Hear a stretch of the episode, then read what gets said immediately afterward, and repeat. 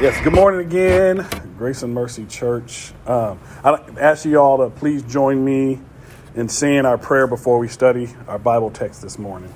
Um, our prayer is found on the front of your hymnal, uh, your song book, if you like to call it that.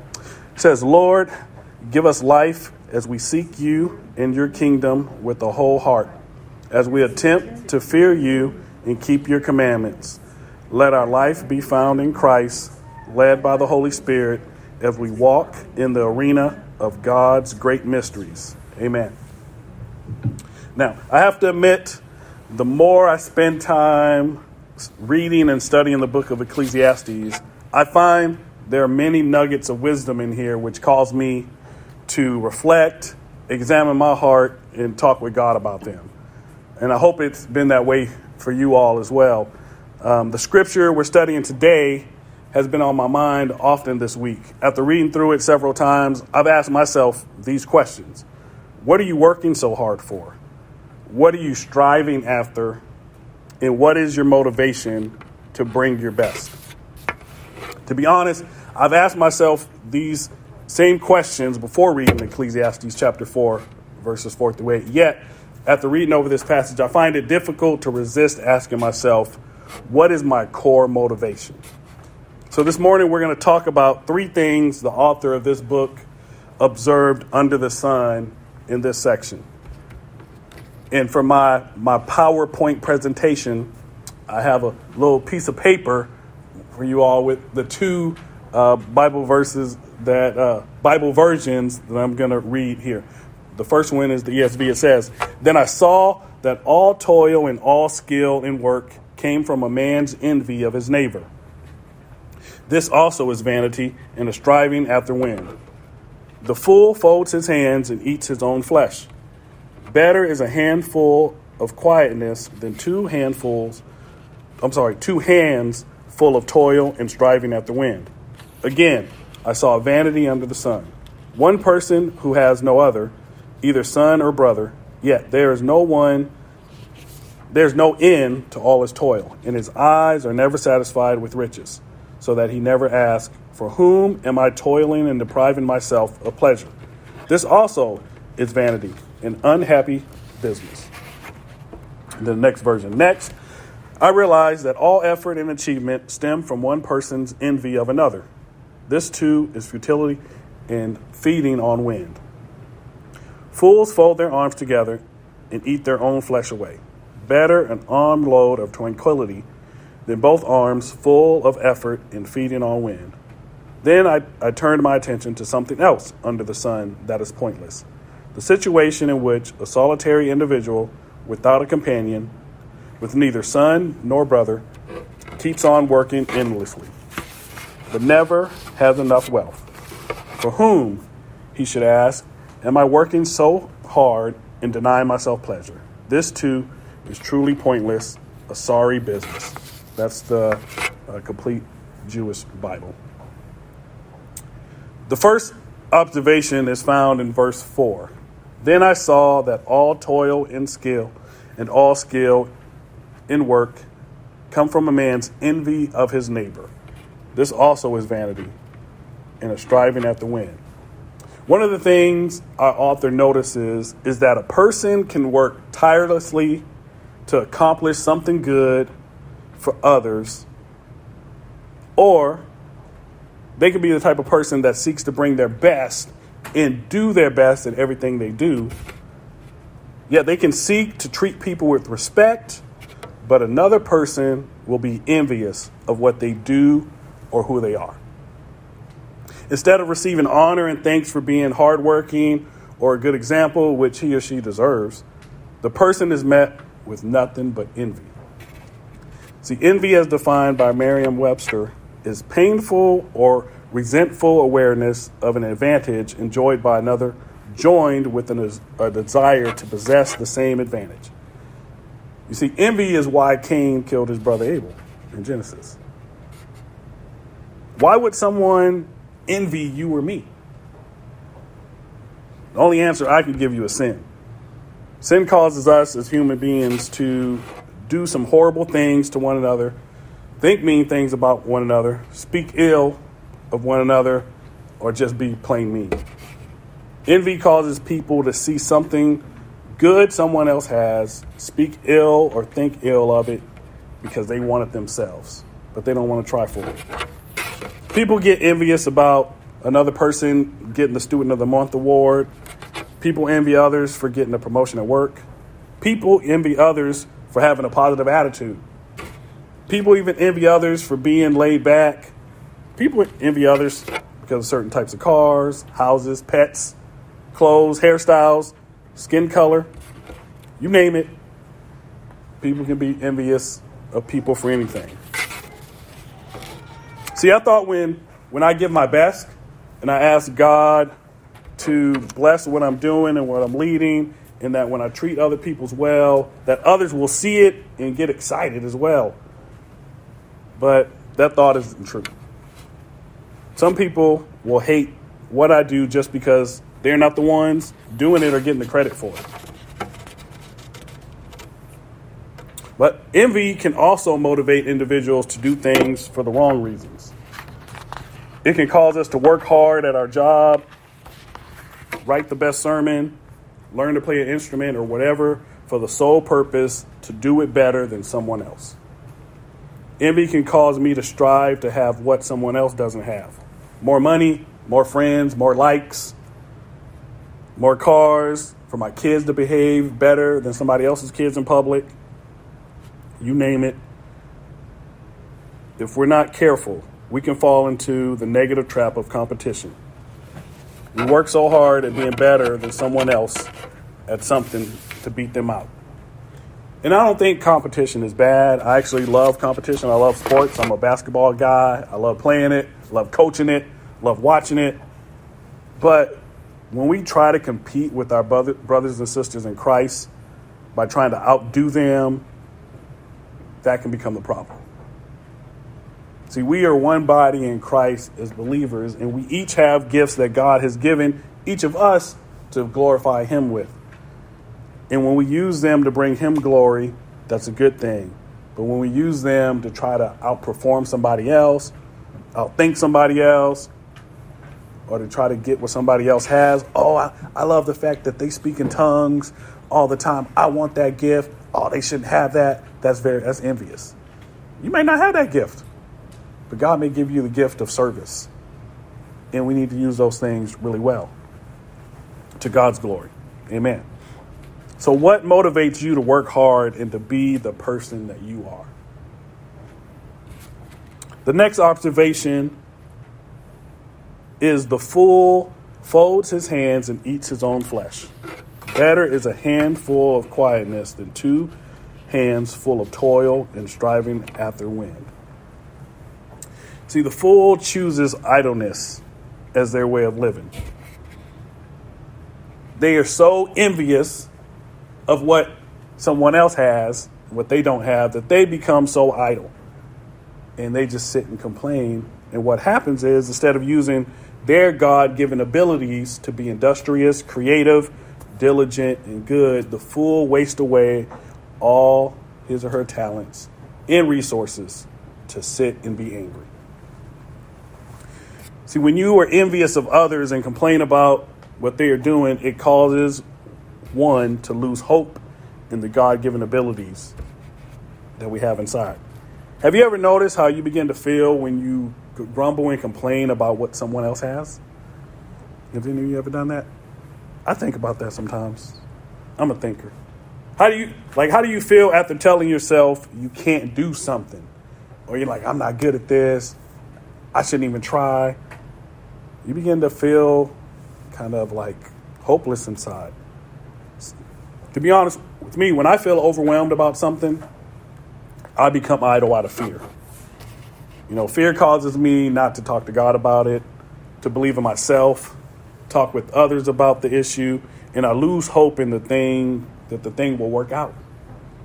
But when I admit that I'm afraid, when I admit that I need help, it's amazing how I begin to feel motivated to take one step towards finding a solution.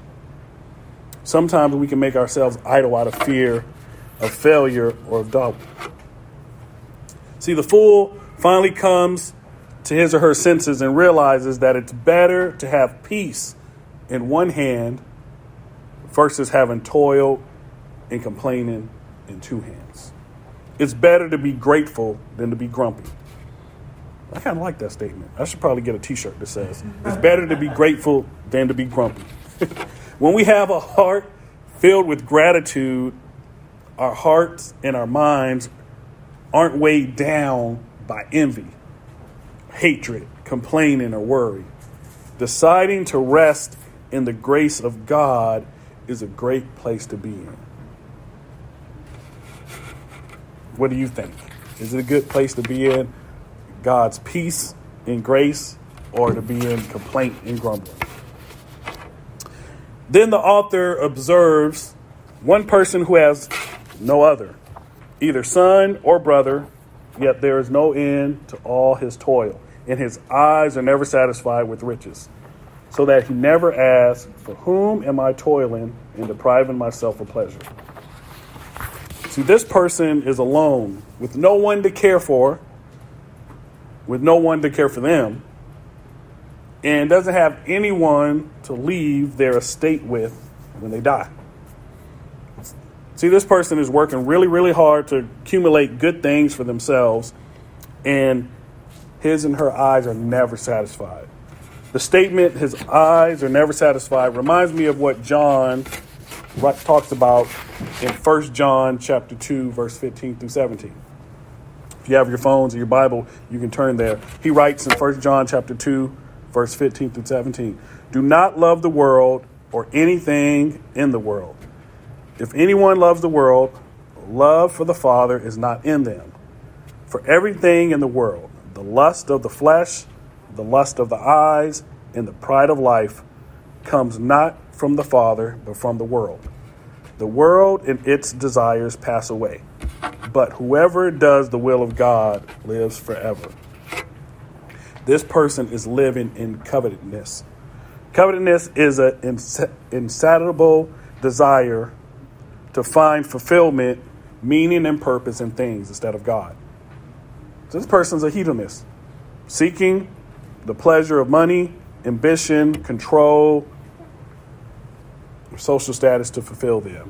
This person figures there's no one for them to care for, no one to care for them, so they just need to work really hard of taking good care of themselves, of storing up treasures for themselves, storing up um, whatever they want for themselves. They choose to pursue things versus God. Luke chapter 12, verses 13 through 21 shares a similar story about accumulating things. Jesus says this. He says, it says that someone in the crowd said to Jesus, Teacher, tell my brother to divide the inheritance with me. You guys remember this story? Sound familiar? But Jesus said to him, Man, who made me a judge or arbitrator over you? And he said to them, Take care and be on your guard against all covetousness. For one's life does not consist of the abundance of his possessions. And he told them a parable, saying, The land of a rich man produced plentifully. And he thought to himself, What should I do? For I have nowhere to store my crops. And he said, I will do this I will tear down my barns and build larger ones. And there I will store all my grain and my goods. And I will say to my soul, So you have ample goods laid up for many years. Relax, eat, drink, and be merry. But God said to him, Fool, this night your soul is required of you. And the things you have prepared, whose will they be? So is the one who lays up treasure for himself and is not rich towards God. Those two kind of sound pretty familiar, don't they? Working really hard, to satisfy themselves. But God's gonna gonna talk to that person one of these days, and God's gonna check our motives and say, "Hey, look." And God calls them a fool. Jesus said we should never call somebody a fool. He didn't say God couldn't. So God calling you a fool, that's a problem. And I think you need to listen. What things are you chasing to satisfy? See, as believers, it's a good thing for us to reevaluate the reasons why we work hard, strive to bring our best, and or support a cause. We need to ask the Holy Spirit to shine his light on the corners of our heart, our mind, and our actions to show us our true motive. Are we seeking things? Are we seeking applause? Are we seeking recognition, money to give us pleasure? Our pleasure needs to come from obeying our Heavenly Father and seeking first His kingdom. So I asked myself, like, what can I take away from this this passage? And um, the song by Trip Lee came to mind, and he said, "We need self examination, man." And may I suggest we should consider taking time to sit before God to ask Him to examine our hearts. We need the Holy Spirit, like I mentioned, to shine a light on our motives. The words we say to ourselves and the words we say to others reveal what is in our hearts. Our actions towards others and ourselves also reflect what, what's in our heart. And the only one who can change our heart and our actions is Jesus. Let's be humble and wise to sit with Jesus regularly, to have our hearts washed over by his words, have our hearts washed over and changed by his presence. Because in his presence, his light will shine, because Jesus is light. We need to spend time storing up treasure in heaven. You know, may our best efforts, our motives, passions, desires, and our energy go towards pleasing our Heavenly Father. We're not seeking to please Him by doing work for Him. We're seeking to please Him by simply acknowledging His presence in our lives, acknowledging that He is the one that we receive all good things from. And when bad things happen too, we thank God for them because He's with us. I'm reminded that Jesus said that in this life you will have trouble. And I'm like, wait, really? And he said, yeah, but take heart because I've overcome the world and that Jesus is with us. So let's thank him for giving us the ability and the will to do what we do each day. You know, I have to ask myself the question each day why do I serve children on Casino Road? Why do I do Bible club? Why do I do homework club? And evaluate, examine my heart. Because if my heart is to get props and praise in the community, then that's the wrong thing to do. And I don't even like being interviewed. and I pray that I don't ever like to be interviewed. Uh, because then I might get pride. I've done some interviews, but but if that's my motivation, then that's that's the negative way to go about things. See, our minds and hearts must seek to glorify God in whatever we do. Our work, our play, our relaxation, adventuring, serving others, whatever it can be. We can we can praise God and please Him while we're relaxing. Like relaxing is not a problem. And if you notice, in these three incidents, these cats, these three people never took time to just to be grateful or to just enjoy enjoy the gifts, the skills that God gave them. So when our heart is centered on God, our actions will display God's presence in our lives. People may see our good works and complain. People may see our good works and give us positive compliments, but it doesn't matter what they think or say. What matters is us obeying our Heavenly Father and doing what He has called us to do. Amen.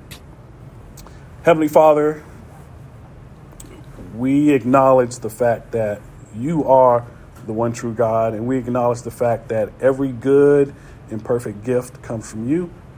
We acknowledge, God, that even in hard times, you are with us, and you promise that you will be with us and you will never leave us. So we thank you for that, God.